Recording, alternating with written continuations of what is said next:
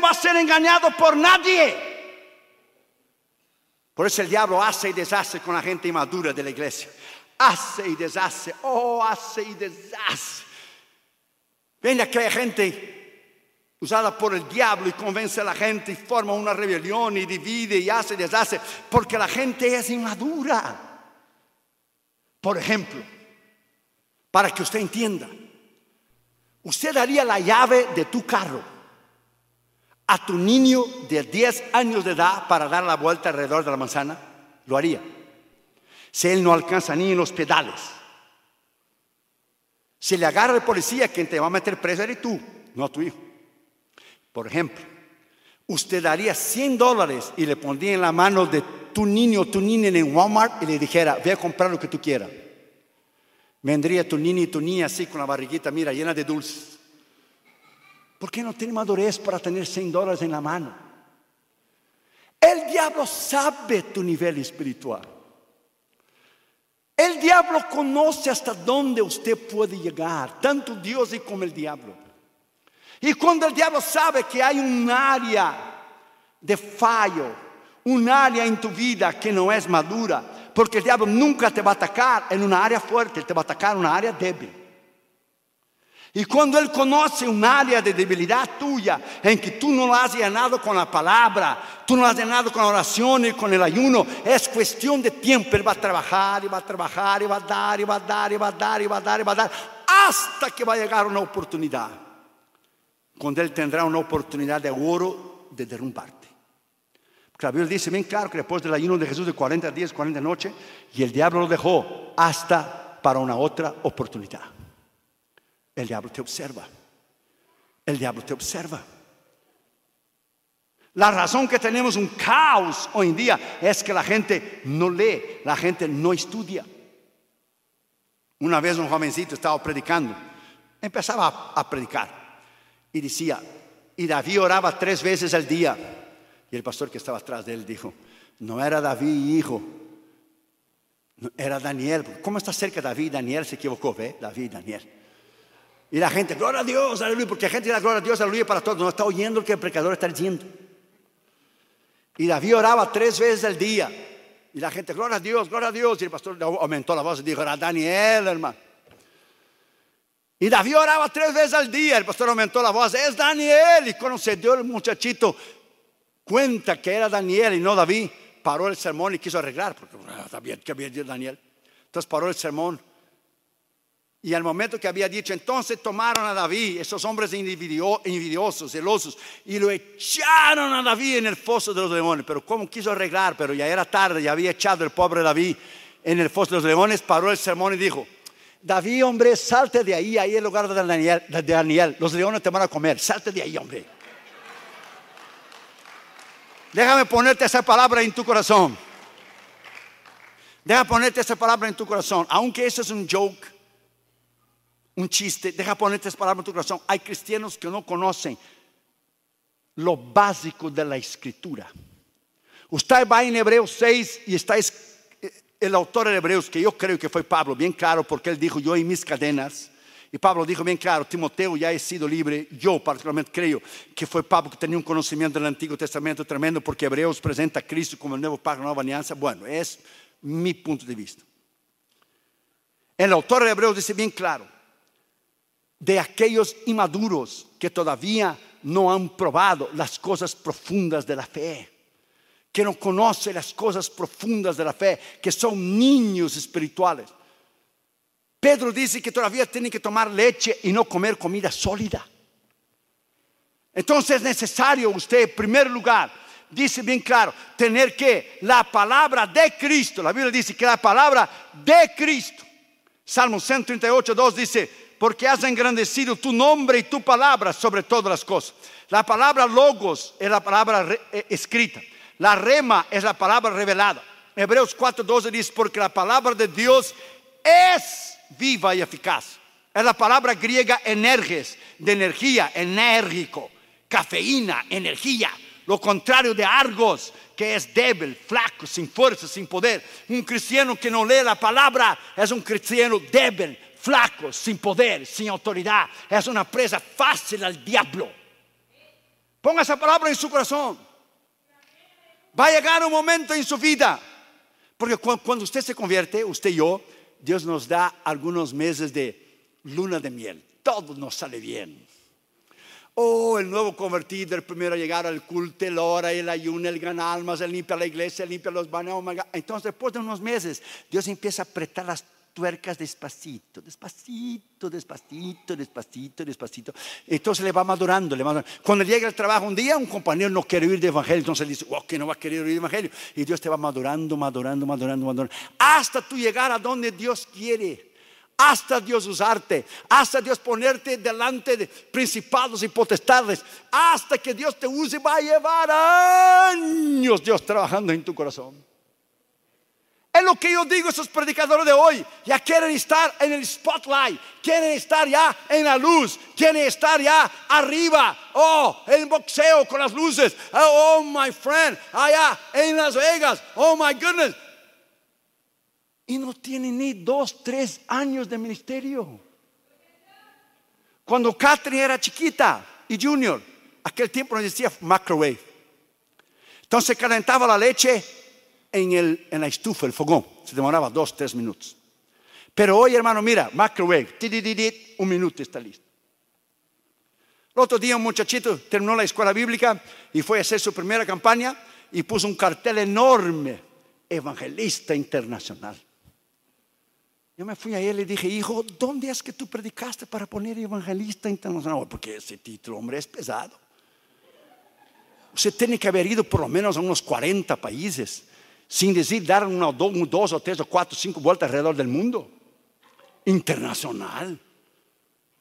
Ah, no, dijo un sábado por la mañana manejé el Freeway 5 Sur, pasé al lado de Tijuana, prediqué en México y regresé. No me digas evangelista internacional. ¿Sabe lo que yo, cómo yo llamo a esos ministerios? Microwave Ministries. Un minuto, quiere estar listo. Quieren aplausos, quieren reconocimiento, pero no tienen nada. No tiene madurez, no tiene nada, son huecos, vacío. Es como un balón, está lleno de aire. Viene el diablo con alfiler, ¡pum! y lo pincha. Ellos solo pueden ministrar aquí, porque si ellos salen de aquí, el diablo los mata.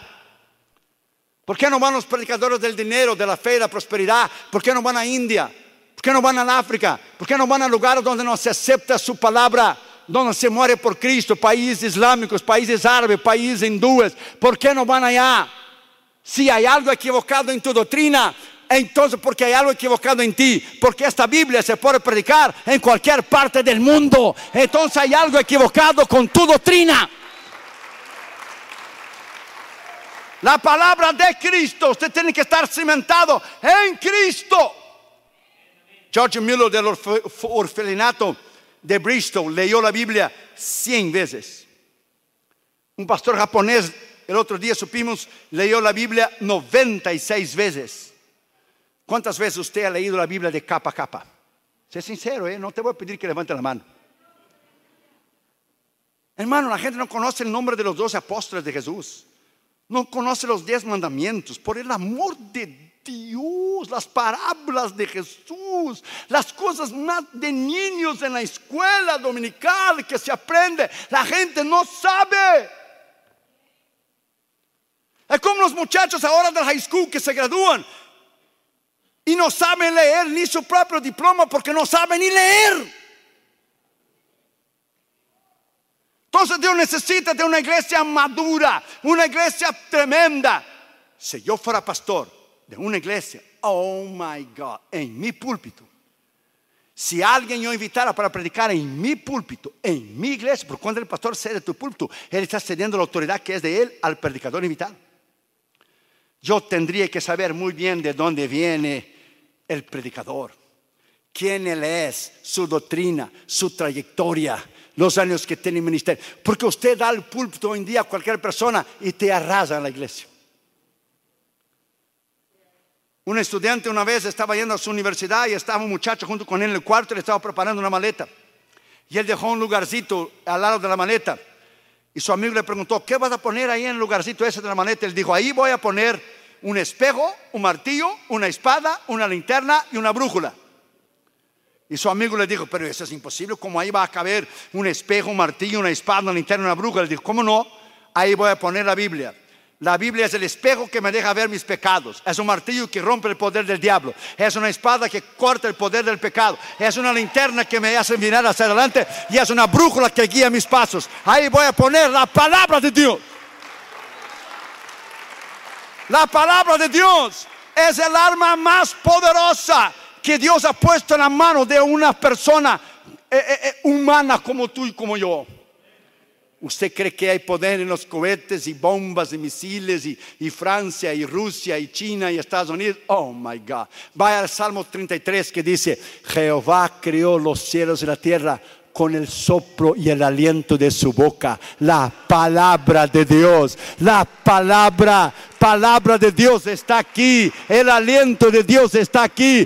Cuando tú subes en el púlpito y tú hablas la palabra, ella rompe el poder del pecado, ella rompe el poder del diablo, ella sana la enfermedad que es Cristo, ella derrota a tus enemigos. Cuando usted habla la palabra de Dios, la palabra tiene poder. Por eso Pablo decía bien claro en 1 Corintios 2, cuando vine a vosotros, no vine con palabras de sabiduría, ni hablar de mismo, vine hablando con toda debilidad, hablando la palabra para que vuestra fe no estuviera sostenida en cosas de hombres. Usted tiene que sostenerse y estar basado en la palabra. Segundo, dice que more en abundancia, more conozca. Salmo 149, 6 dice, exalten a Dios en sus gargantas y tengan la espada de dos filos en sus manos. Cuando usted abre la Biblia, el diablo te observa. Cuando usted empieza a leer, él empieza a caminar de un lado para el otro. Cuando usted empieza a creer en la Biblia, creerla, el sector nervioso, su presión sube. Y cuando usted empieza a creer en la palabra y hablar y confesar la palabra y predicar la palabra, él sale corriendo. Él no puede con la palabra de Dios. No puede. No puede. No puede. Es la palabra. Cuando usted compra un electrodoméstico, una cámara, un iPhone, no viene la guía de instrucciones, el manual pues. Hay gente que no ha querido leer ni el Quick Installation, que viene dos o tres puntitos en vez de leer, todo el manual, el Quick Installation. La gente ni no quiere leer eso. Va directo a la luz, ¡pum! y enchufla y lo quema. Ese es el manual de instrucción para tu vida. Si usted no conoce este libro, el diablo te va a llevar al infierno. El diablo odia este libro. Y el diablo ha puesto en la cabeza de la gente que no lea el libro de Apocalipsis, que es muy difícil, que es un libro muy difícil, que, que es que no es literal y que es alegórico, porque el diablo no quiere que tú lo leas, porque este libro habla de su fin y de su derrota. En cuanto a Apocalipsis 1 dice bien claro, bienaventurados los que leen las profecías de este libro y los que guardan las palabras de este libro. Usted tiene que leer, estudiar. El diablo no quiere que tú leas porque aquí habla de su derrota. Apocalipsis 21, 10 está escrito bien claro. Y Dios tomó al diablo, lo echó en el lago de fuego, donde ya estaba el falso profeta y el anticristo. El diablo no quiere que tú lo leas porque este libro habla de su derrota. Ponga esa palabra en su corazón. Dios está buscando una iglesia madura, madura, madura, madura. Nada vale gritar, saltar, alabar y canción y esto, y venir y dar tu ofrenda y no madurar. Todos padres quieren que sus hijos maduren, crezcan y maduren y estudien y crezcan y se casen y traigan a los nietos, porque eso, es, porque eso es la vida. Usted no necesita orar por un niño cuando nace para que él crezca, él va a crecer naturalmente. Pero espiritualmente es diferente. Usted solo eh, crece si usted aplica tu vida. Si usted no aplica tu vida, si usted no está decidido a hacer tu parte, usted no va a crecer. Usted no va lo que es conocer a Dios. Porque la gente quiere hoy todo regalado, todo fácil, todo regalado. Por el amor de Dios. En el pasado no había librerías cristianas, no había libros, no había bibliotecas, no había nada. Pero hoy Un predicador solo no hace un mensaje si es aragán y si no quiere. Usted puede comprar un CD-ROM que tiene 40 libros de teología pastoral, 40 libros de misiones.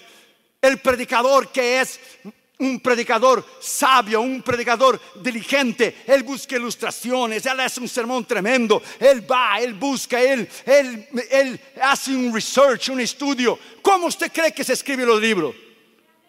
Se escribe los libros investigando en la internet de día y de noche, haciendo apunte, buscando ilustraciones, ilustraciones, el subtítulo. ¿Usted cree que un libro sale porque salió? Hay que hacer nuestra parte. Y si usted no está dispuesto a creer y hacer tu parte, a estudiar y a dedicar tu vida en la palabra, el diablo te va a derrumbar. ¿Por qué el diablo ha derrumbado pastores y ministros y evangelistas sin hablar de la iglesia? Porque en la hora de la prueba y de la tentación y en la hora eh, que el diablo viene, usted tiene que tener la palabra en la punta de la lengua. Jesús lo vio el diablo de lejos en Juan 12, dijo, allá viene Satán, pero él ya está juzgado y condenado. La palabra griega es iris, esa palabra quiere decir, allá viene el diablo, pero yo no tengo nada de él en mí. Yo no tengo nada de su naturaleza en mí. Él es tinieblas, yo soy luz. Él es el infierno, yo soy el cielo. Él es la enfermedad, yo soy la sanidad. Yo no tengo nada de Él en mí. Tiene que poner esa palabra en tu corazón. Es la palabra que nos purifica. Como el joven hará puro su camino, dice Salmo 119. Según tu palabra. La palabra. ¿Sabe cómo nosotros enseñamos a Catherine Junior la palabra? Ah, hermano. Catherine aprender la palabra de Dios jugando en el piso. Parece que los estoy viendo los tesoritos de mi vida. Junior con su pijamita azul y Catherine con su pijamita pink. Un hermano me regaló una cajita que se llamaba Bible Trivia. Tres mil y tantas preguntas de adultos y de niños. Entonces nos sentábamos en el piso y ellos sacaban una tarjetita. Como no sabían leer, entonces nada le decía, ¿Quieres esta pregunta, esta o esta? No sabía ni los números, ni uno, dos y tres. Eh, esa mamá, decía Kat. Ok, tú vas a preguntar a papi, ¿cómo se llamaba la mamá de Jesús? Entonces Kat decía, papi, ¿cómo se llamaba la mamá de Jesús? A ver, a ver, Esther. Y decía, no, no. Ah, Débora, no. Ana, no. Papi no sabe. A ver, Catherine, si sabe. Y dame decía, dile que María. María, María. Catherine sabe la palabra. María, yes. Un aplauso a Catherine. Y Junior aplaudía a Catherine. Ahora Junior. Y él sacaba una pregunta. Sacaba una pregunta. En el piso. Nosotros teníamos un cultito todos los días con Catherine y Junior de 20 a 25 minutos. Aquel tiempo, yo sé que usted no es de ese tiempo. Pero aquel tiempo, las cámaras de video eran aquellas cámaras grandes así de VHS. Nosotros escondíamos en el medio de las flores de Damaris. Ahora tenemos los videos. Este, esta Navidad pasada, Juno vino porque estaba en una corte en, en, Michigan, está en la corte, ahora va para Washington DC, trabajando para el gobierno, la corte federal. Vino y pusieron sus videos cuando eran niños. Hermanos, los dos se portaban en un cultito, aprendían la Biblia como usted no tiene idea. Y está uno que estoy grabando y dice, Junior chiquitito, ya papi, para de hablar, presta atención, ya para de hablar, ya va a empezar el cuntito, papi, ya pare.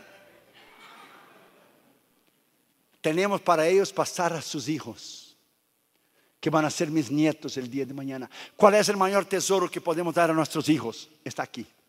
Por eso voy a regalar lo que yo dije ayer, mi primera Biblia, a mi primer nietecito, nietecito. Ponga esa palabra en su corazón. Este es el mayor tesoro que usted puede pasar a tus hijos. Usted puede pasar casas, propiedades, dinero, finanzas. Todo esto es de aquí. Si usted quiere pasar algo espiritual a tus hijos, pásales el conocimiento de la palabra. Pásales el conocimiento espiritual de la palabra. Pase lo que es el poder de la palabra, la unción de la palabra, la autoridad de la palabra. En California hay una cadena de pollos mexicanos que se llama Pollo Loco. Yo no sé si usted ya ha escuchado. Entonces Damaris le hizo una pregunta a Kate cuando era chiquitita. Kate, ¿qué traía los cuervos a Elías para comer? Y Kate estaba ahí, pensaba y pensaba, dijo, ah, los cuervos traían a Elías, pollo loco. hermano, nosotros tenemos videos, hermanos, que usted no tiene idea. ¿De qué vale tú al ganar el mundo y perder tus hijos? Tu primera responsabilidad es tu casa. Tu primera responsabilidad son tus hijos. Pero ¿qué el diablo ha creado hoy? Todo tipo de juguetes y juguetes y juguetes y Nintendo y juguetes. Y ahora lo más moderno.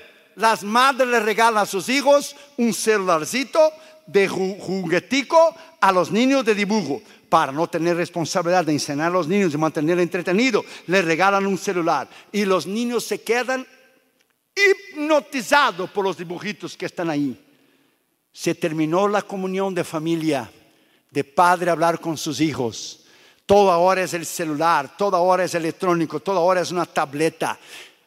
Oiga la experiencia de un veterano. Siente con tus hijos en el piso enseñe la palabra de Dios uno a uno. Abra la escritura, desarrolle en ellos amor por la palabra de Dios. Tenga tiempo con tus hijos, porque si tú no tienes tiempo con tus hijos, sus amigos de la escuela lo van a tener y lo van a enseñar torcido. Tercero, enseñándose, exhortándonos unos a otros en qué? En la palabra. Mateo 22, 29 dice, entonces respondió Jesús y dijo a los escribas y fariseos, erráis porque no conocéis las escrituras ni el poder de Dios. Erráis. Dios llama a la iglesia a usted permanecer en la palabra. Si sí, usted ha tenido problemas, si sí, usted ha tenido lucha, usted ha tenido tribulación, usted tuvo un desajuste, si sí, se levantaron gente rebelde, si usted tuvo un impacto, pero yo te digo a ti, my friend, Permanezca en la palabra, si no el diablo va a hacer lo mismo contigo. Permanezca en la palabra, permanezca en la obediencia a tus pastores, permanezca en lo que es la sencillez de la escritura, permanezca lo que es en la palabra. Si usted no permanece en la palabra, Jesús dijo bien claro a los judíos que habían creído en él en Juan 8, si vosotros permanecereis en mí, no dijo, seréis realmente mis discípulos. Juan 15, si mis palabras permanecéis en vosotros, y vosotros permanecéis en mí, llevaréis fruto. Juan 15 habla cuatro frutos, para que lleves fruto, más fruto, mucho fruto y vuestro fruto permanezca. Aquí están los niveles del, cristiano. Para que tengas fruto, más fruto, mucho fruto y que vuestro fruto permanezca. Aquí ya es una madurez tremenda. Permanecer en la palabra. No ser eh, llevado como dice Santiago, uno a todo tipo de ola y de doctrina. La persona cree una cosa hoy, cree otra cosa mañana. Viene un predicador hoy, cree una cosa, viene otro mañana. No, usted tiene que tener madurez, usted tiene que tener base. Eso es lo que yo creo, es lo que yo creo, es lo que yo confieso, es lo que yo amo, es lo que yo vivo, es lo que yo camino y lo que yo he sido enseñado. Es la palabra. La palabra tiene poder.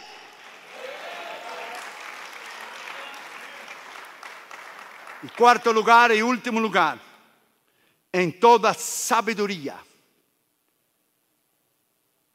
Una cosa es inteligencia, otra cosa es sabiduría. La inteligencia, Dios quería nuestros hijos inteligentes y los tuyos. La inteligencia es una cosa, la sabiduría solo Dios te lo puede dar. Si usted es inteligente y sabio, usted es una bomba inteligente y sabio. La Biblia dice bien claro en 2 Timoteo 2:15, procura con diligencia presentarte a Dios que aprobado. Porque hay aquellos reprobados. Aprobado como obrero, como cristiano, que no tiene de qué avergonzarse, de que maneja bien el uso de la palabra. Para Dios madurar a usted, Él va a usar una serie de circunstancias. Y usted tiene que estar listo y abierto para todo lo que Dios le hablar. En la vida usted va a tener pruebas. En la vida usted va a tener disgustos. David tuvo a Absalón. Jesús tuvo a Judas. Pablo tuvo a Demas. Usted va a tener a alguien que le va a traicionar y le va a hacer daño. Por eso usted tiene que estar basado en la palabra, para que cuando venga el trancazo y el golpe, usted está basado en la palabra. A Jesús lo vendieron, lo traicionaron. Judas lo vendió a los escribas con 30 monedas de plata. Pedro lo negó. Los discípulos salieron oyendo. Él se quedó solo. Ponga esa palabra en su corazón. Hay momentos en tu vida, como dice Chuck Swindoll, hay momentos en tu vida de tantas pruebas que lo único que tú vas a tener es la promesa de la palabra.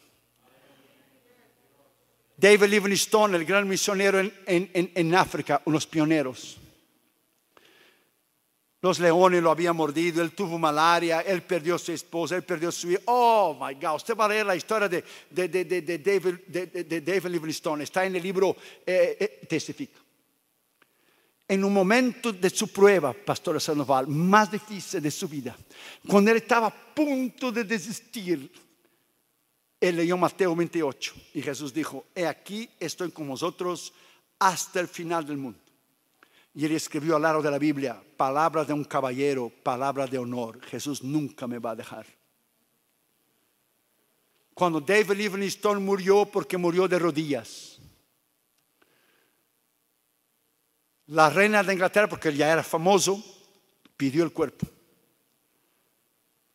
Los africanos lo abrieron su pecho, le sacaron su corazón, lo mandaron el cuerpo para Inglaterra la reina y le dijeron, el cuerpo usted puede tener, pero su corazón lo vamos a enterrar aquí en África porque su corazón no es inglés, su corazón es africano.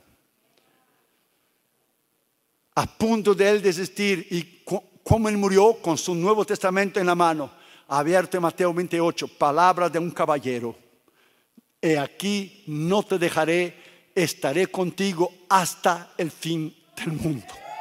Alabado sea su nombre en pruebas, en luchas, en tribulaciones, en dolor, en enfermedades, en traiciones, en gente que te acusa, en ataques del diablo, en mentiras, en difamaciones. He aquí estoy contigo, no te dejaré y no te desampararé. He aquí estoy contigo. Así Dios habló a Abraham, a Isaac, a Jacob. Dios habló a Moisés, habló a Josué, habló a los jueces, habló a, Samuel, habló a David, los reyes buenos de Israel y de Judá, habló a los profetas mayores y menores. Jesús le dijo a los discípulos, estoy con, con ustedes, yo soy, no temáis, yo soy. Habló a la iglesia primitiva, he aquí el Señor dice a la iglesia central, yo estoy contigo, yo estoy contigo yo no te dejaré,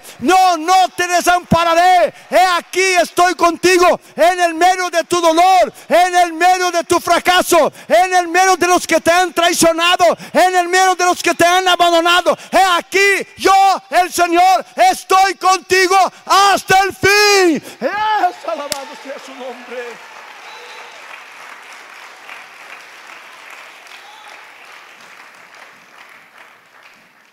Ponga esa palabra en su corazón, my friend.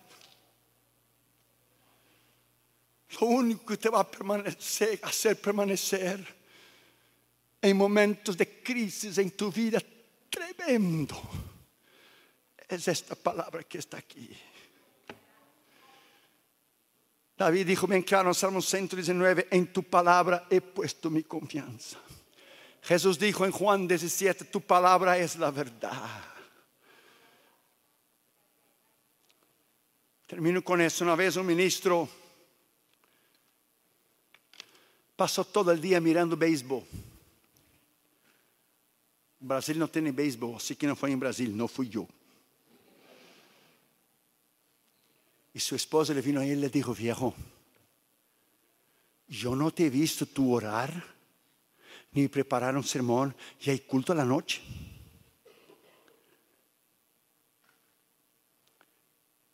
Y dijo el hombre, ah, yo predico cualquier cosa. Cualquier palabra que yo doy, pues la gente ni va a notar. Y dijo la esposa, es tu responsabilidad alimentar el pueblo. Es tu responsabilidad orar y buscar en la palabra. Ah, yo predico cualquier palabra. Llegó la noche, llegó el culto empezaron la alabanza. Dios tomó a una hermana. La hermana vino hablando lenguas, hablando lenguas, y de vuelta y vuelta y vuelta y vuelta, y subió arriba de la plataforma y se puso delante del pastor. Y cuando se puso delante del pastor le dio un trancazo, no sé cómo usted llama en su país, un trancazo, una galleta, un trancazo. En la boca, con una fuerza tremenda que le sacó sangre de la boca. Y hoy como está todo, eh, que asalto, que te matan en la iglesia, que van a correr los diáconos, pasó que la hermana le, le, le, iba a matar. Y la hermana se para delante de ellos y dijo, ustedes apártense. Así dice el Señor, tú no juegues conmigo. Mi palabra no es cualquier cosa. Yo solo no te mato porque yo tengo misericordia de ti. Mi palabra no es cualquier cosa. Cualquier cosa eres tú, no mi palabra. Tú respétame. Respeta mi palabra. Mi palabra no es cualquier cosa. Cualquier cosa eres tú. Mira, hermano, me para los pelos, hermano. No tome las cosas de Dios a la ligera. No juegues con Dios. La gente se va al infierno teniendo la Biblia al dispor en cualquier librería, en cualquier bookstore. La gente puede entrar y leer el manual de la vida, pero no lo quieren. Prefieren leer Harry Potter, donde enseña a tus hijos de la brujería, de la hechicería y enseña cómo ser satanista. La gente no quiere a Dios.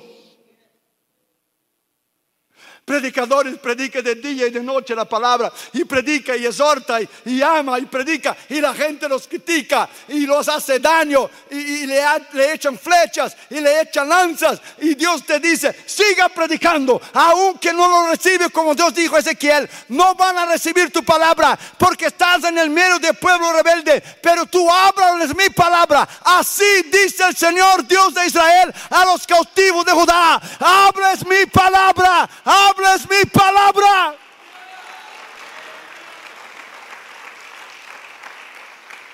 Pongámonos de pie en esta tarde, por favor.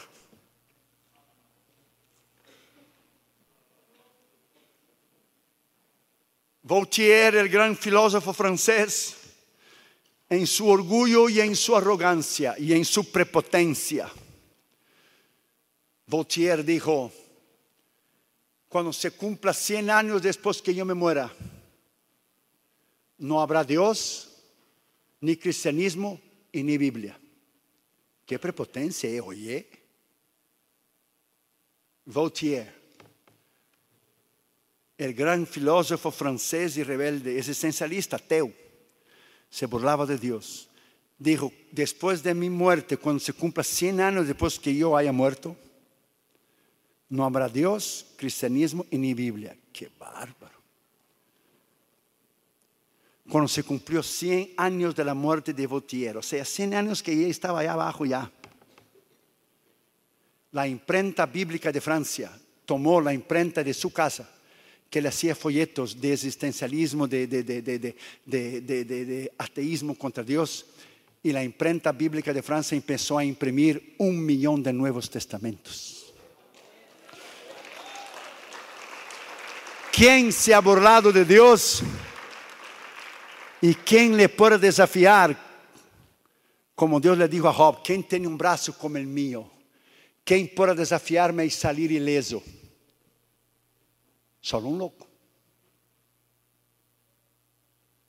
No habrá Dios, ni cristianismo y ni Biblia. ¿Cómo no? Los tres permanecen y permanecerán siempre porque hay un libro que dice bien claro, en, el juicio final está en Apocalipsis 20, y fueron abiertos los libros, plural, libros, por lo menos entendemos que hay por lo menos dos.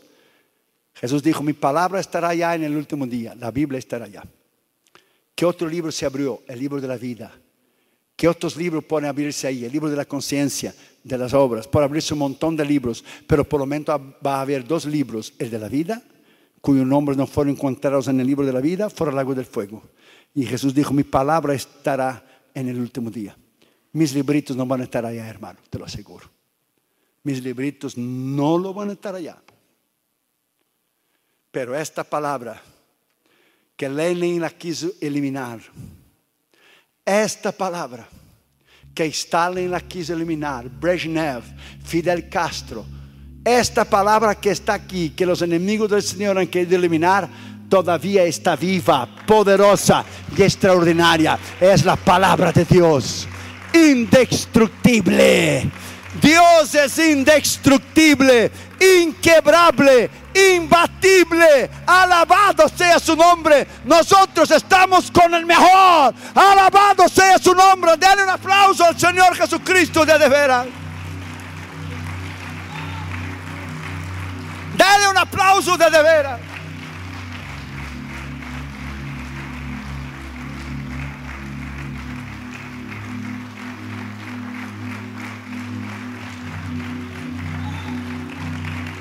Ame esta palabra. Viva esta palabra. Cristianos en países comunistas han dado su vida por la Biblia. Países musulmanes han dado su vida por la Biblia. Yo cuando era jovencito, que ya hace mucho, en el año 85 fui a todos los países detrás de la cortina de hierro. Polonia, Checoslovaquia, Hungría, Rumanía, Bulgaria, Yugoslavia y la ex Unión Soviética. La gente llevaba versículos de la Biblia, los cristianos escondidos en la manga de la camisa. Llegaban a la frontera de una provincia, de una ciudad. Cámbiame por uno de Mateo, yo te doy uno de Lucas. Ok, dame uno de Juan, yo te doy uno de Marcos. Dame uno de Isaías, yo te doy uno de Jeremías. La gente daba su vida.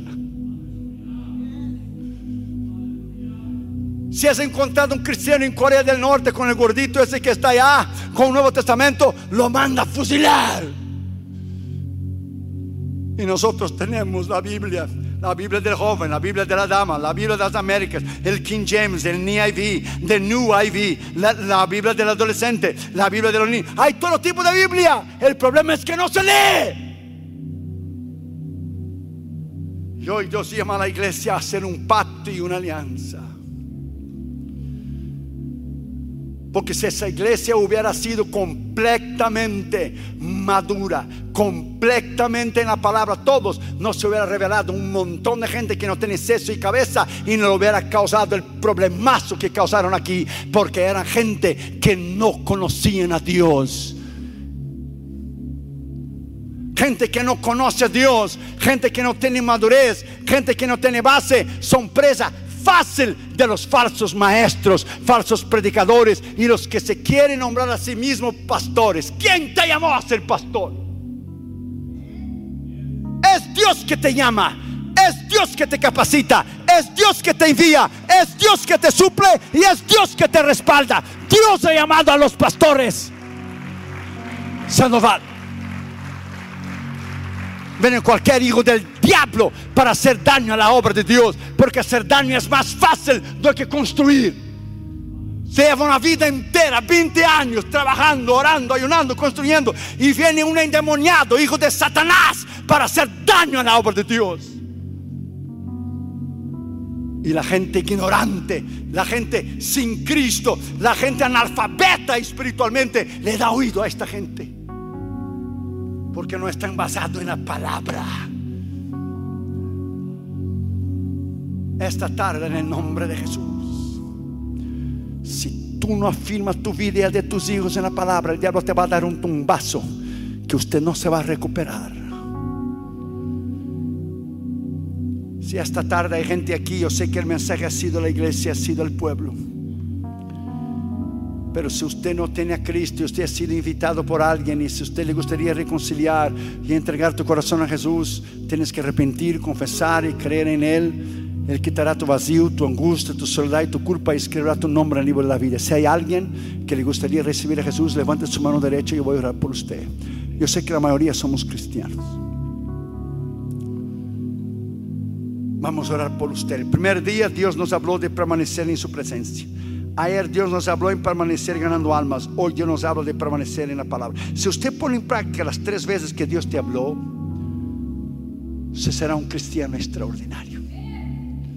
Extraordinario. Mira, viene una chiquita. Ore con ella. Pastora Silvia, a ver, ayúdame aquí con la niñita. Qué linda. Venga, Pastor Sandoval. Venga los pastores González, los pastores que conocimos hoy, por favor, venga también ahí en el House of Pancakes. Ayúdame aquí, por favor, vamos a orar. Qué linda la muchachita. Mira, cute. Viene yo con sus lagrimitas. Dios te bendiga, mi hijita. ¿Cuántos años tienes? 11 añitos. No, hombre, eso puede ser mi nieta, hombre. 11 añitos. Que Dios te bendiga. ¿Viene a entregar tu corazón a Jesús?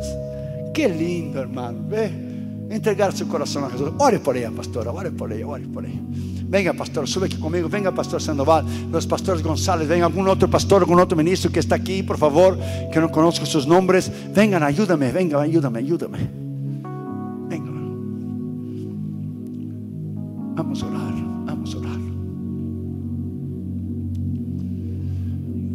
Oiga la palabra de Dios esta tarde. La razón de tanta gente confundida en el cristianismo hoy. La razón que la gente no sabe en lo que creer. La razón que hoy la gente nos escribe tantos emails, emails, emails. Pasa los pastores, pasa el pastor Juan Carlos, su esposa, pasa los pastores aquí conmigo, por favor, ayúdame. La razón que la gente está tan confundida, ¿sabe lo que es? La gente no lee. Y para hablar, hermano, mira, no se vaya a ofender, hermano, ¿eh? Para hablar bien el español, los hispanos no les gusta leer. No le gusta leer, hermano. Y si usted no le gusta leer, no le gusta estudiar, y si usted no lee ni la Biblia, ¿cómo usted va a leer un libro? Por eso el diablo está acabando, acabando con lo que es la, la madurez de la gente y de la iglesia. Porque la iglesia no tiene madurez, la iglesia no, no tiene la palabra. Y son llevados a todo tipo de doctrina. De un, porque la iglesia no tiene más doctrina, no tiene base, no sabe más lo que creer. Así como tú hiciste un pacto con Dios el viernes de permanecer en su presencia, en el lugar de la oración, del ayuno, de la comunión con, comunión con Dios. Ayer usted hizo un pacto de ganar almas, de salir las calles, a tus familiares, tu vecindario, tu barrio. Hoy Dios te llama para que tú hagas un pacto y que vuelvas a su palabra. Que vuelvas a amar su palabra. Vuelvas a leer su palabra. Hermano, mira, te voy a dar un consejo. Lea la Biblia tres capítulos al día. Que no es nada. Te va a llevar 10 minutos o 15, dependiendo del tamaño del capítulo. O el Salmo 119, que es el más largo, tiene 176 versículos, pues te va a llevar unos 15, 20, 25 minutos para leerlo. Pero si usted lee tres capítulos al día, usted va a leer la Biblia un año. Un año entero. Tres. Si usted lee cuatro capítulos, usted va a leer una vez la Biblia y tres cuartos. ¿Sabe lo que es eso? Mira, hermanos. Priscila estudió medicina. Joshua, mi hijo, estudió economía y abogacía. ¿Sabe cómo se entrenan los abogados? A que piensen rápido delante del juez. Pues claro, pues el, abogado está defendiendo o está acusando, ¿cierto? Ok. Juno tiene que tener metido en la cabeza que le estudió ciencias políticas, que le estudió la constitución. Él tiene que tener metido en la cabeza los artículos, artículo tal, la ley tal, dice eso, señor juez, dice eso. ¿Qué Priscila estudió? Las medicinas, los nombres de las medicinas. Tiene eso automáticamente. Esa es la medicina que se aplica. Esa es la medicina. Hay momentos que no da tiempo para tú ir a abrir tu manual de que tú aprendiste a ver dónde es que está esta enfermedad, cuál es la medicina. Pues se va a morir el paciente, hombre. ¿Cómo un abogado se poner delante de un juez que tiene algunos minutos para hablar? A ver, dice el artículo, a ver, ¿cuál es, cuál es de verdad, eh, señor juez? El artículo es, no, hombre. Usted tiene que tener la Biblia en la punta de la lengua. Cuando el diablo te ataca, tú dices en el nombre de Jesús está escrito. Tú estás vencido y tú estás derrotado por el poder del nombre de Jesús. Y la palabra de Dios dice que todo lo puedo en Cristo que me fortalece. Y le da el capítulo y el versículo y el libro. Filipenses capítulo 4 versículo 13. Usted verá que el diablo tiene horror de la palabra. Venga, pastores, suban aquí por favor, venga. En esta tarde en el nombre de Jesús. Ponga esa palabra en su corazón. Este hombre fue a jugar con Dios. Ah, yo predico cualquier cosa. Oh, no, yo vengo de California y yo predico cualquier cosa. No, como no, que cualquier cosa. Tú no te preparas, tú no oras, tú no ayunas. Yo predico cualquier cosa. Ah, ya he ido tantas veces. Ya, come No, las cosas de Dios no es un juego de soccer. Y Dios le dijo bien claro, tú no juegues conmigo. Mi palabra no es cualquier cosa. Cualquier cosa eres tú.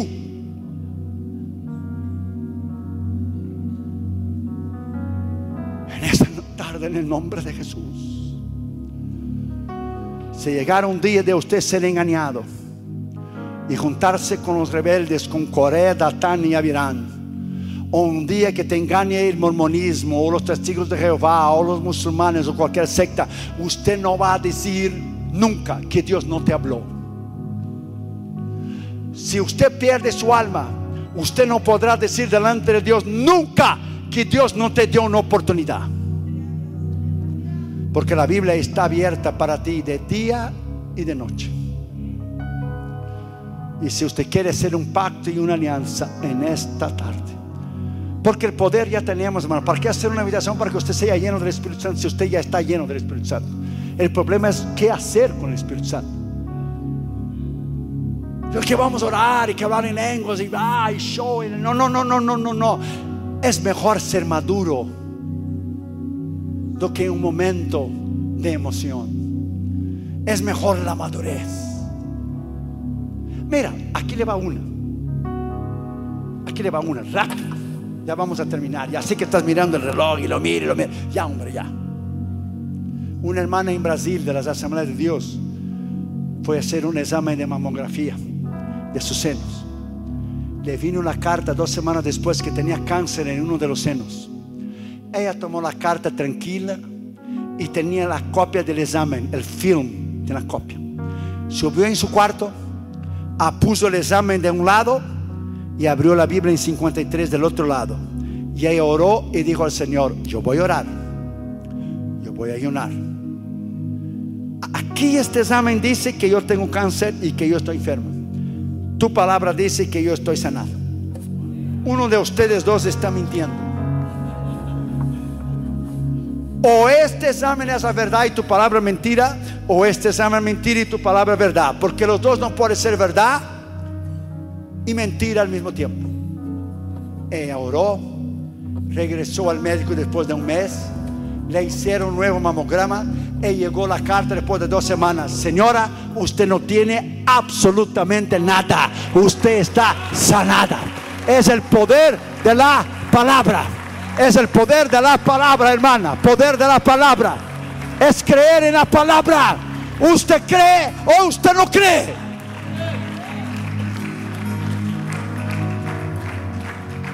En el nombre de Jesús. Es tiempo de volver a honrar a Dios de lo que Él dijo. Cuando tú no crees a Dios, tú le estás llamando a Él de mentiroso. Porque Él dice que Él puede hacer y está escrito y nosotros no creemos. En esta tarde, en el nombre de Jesús, si tú quieres venir conmigo y decir, Señor, dame un deseo por tu palabra, un deseo de leer, dame un plan Vea la internet, hermano. Y la internet está lleno de planes para leer la Biblia en un año. Usted empieza con esos capítulos, esos versículos.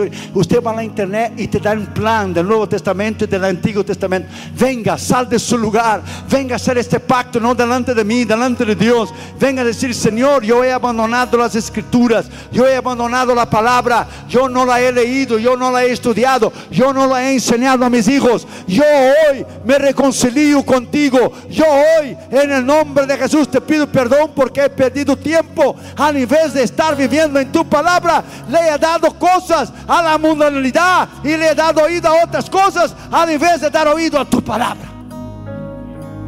Venga hermano, venga, acérquese más para otros hermanos que vienen allá. Venga hermano, venga, venga. El mensaje es para todos hermano. Yo también me paso aquí. La palabra para mí, no vaya a creer. La palabra cuarta para allá y cuarta para acá también. La palabra es espada de dos filos, cuarta para allá y cuarta para acá.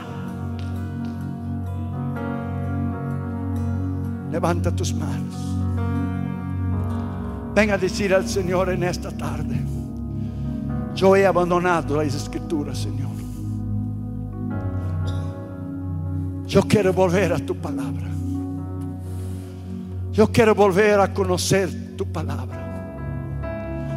Yo quiero volver a las escrituras. Quiero volver a amar tu palabra. Levanta tus manos para arriba. El primer librocito que yo escribí, el primero fue el poder de la palabra de Dios. Porque yo tengo dos pasiones en mi vida tremendo espiritualmente hablando, la palabra y misiones. El primer libro que escribí fue la palabra y el segundo fue misiones. Y de ahí vinieron todos los demás. La palabra. Amar la palabra. Vivir en la palabra. Creer la palabra. Llenarte, empaparte de la palabra. Levante tus manos. Vamos a orar, pastores. Vamos a orar, ministros.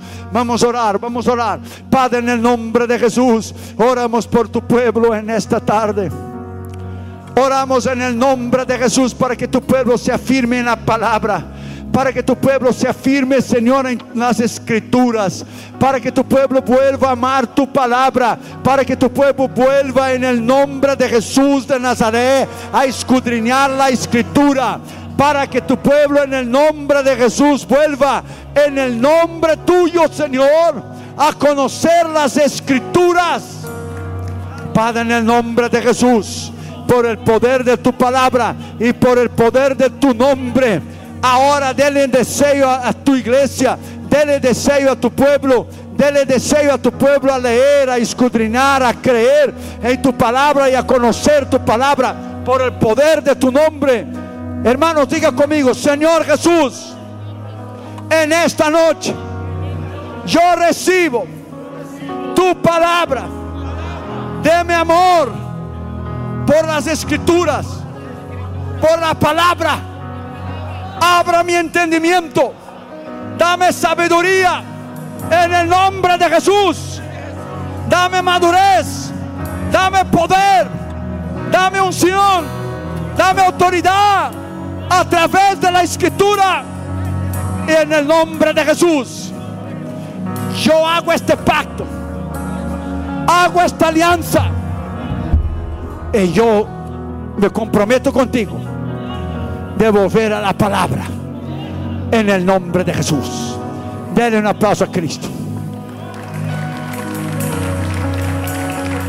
Quédate ahí, quédate ahí. Oiga lo que te voy a decir. Oiga. Cuando el centurión vino a Jesús, no soy digno que entres a mi casa. Yo digo a ese ven y otro va a usted con la escritura. Di la palabra y él será sanado.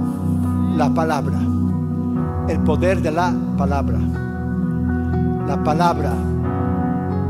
Cristo es la palabra viviente. Cristo.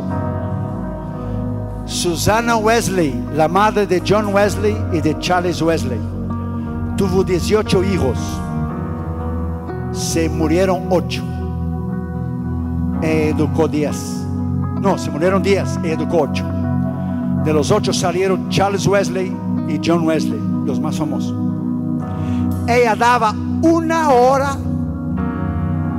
al día a cada hijo diferente durante todos los días de la semana para hablar con ellos y enseñar la escritura. Cuando los hijos la vieron a ella en la cocina, porque imagínate tú, ocho hijos, y ella ponía él, ¿cómo se dice?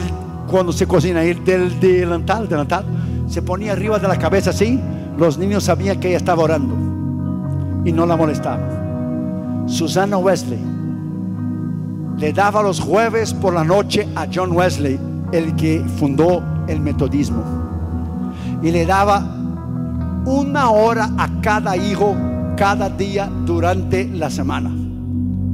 Y John Wesley ya de viejo después que creó el eh, metodismo, le escribió una carta a su mamá y le decía, como yo quisiera una hora contigo, mamá, a los jueves por la noche. Cuando tú me enseñaste la palabra y me enseñaste a amar a Dios. Dame una hora de los jueves por la noche, mamá. Nosotros sentamos con Catri Junior en el piso. Y yo enseñé a mis hijos a amar la palabra y amar la escritura.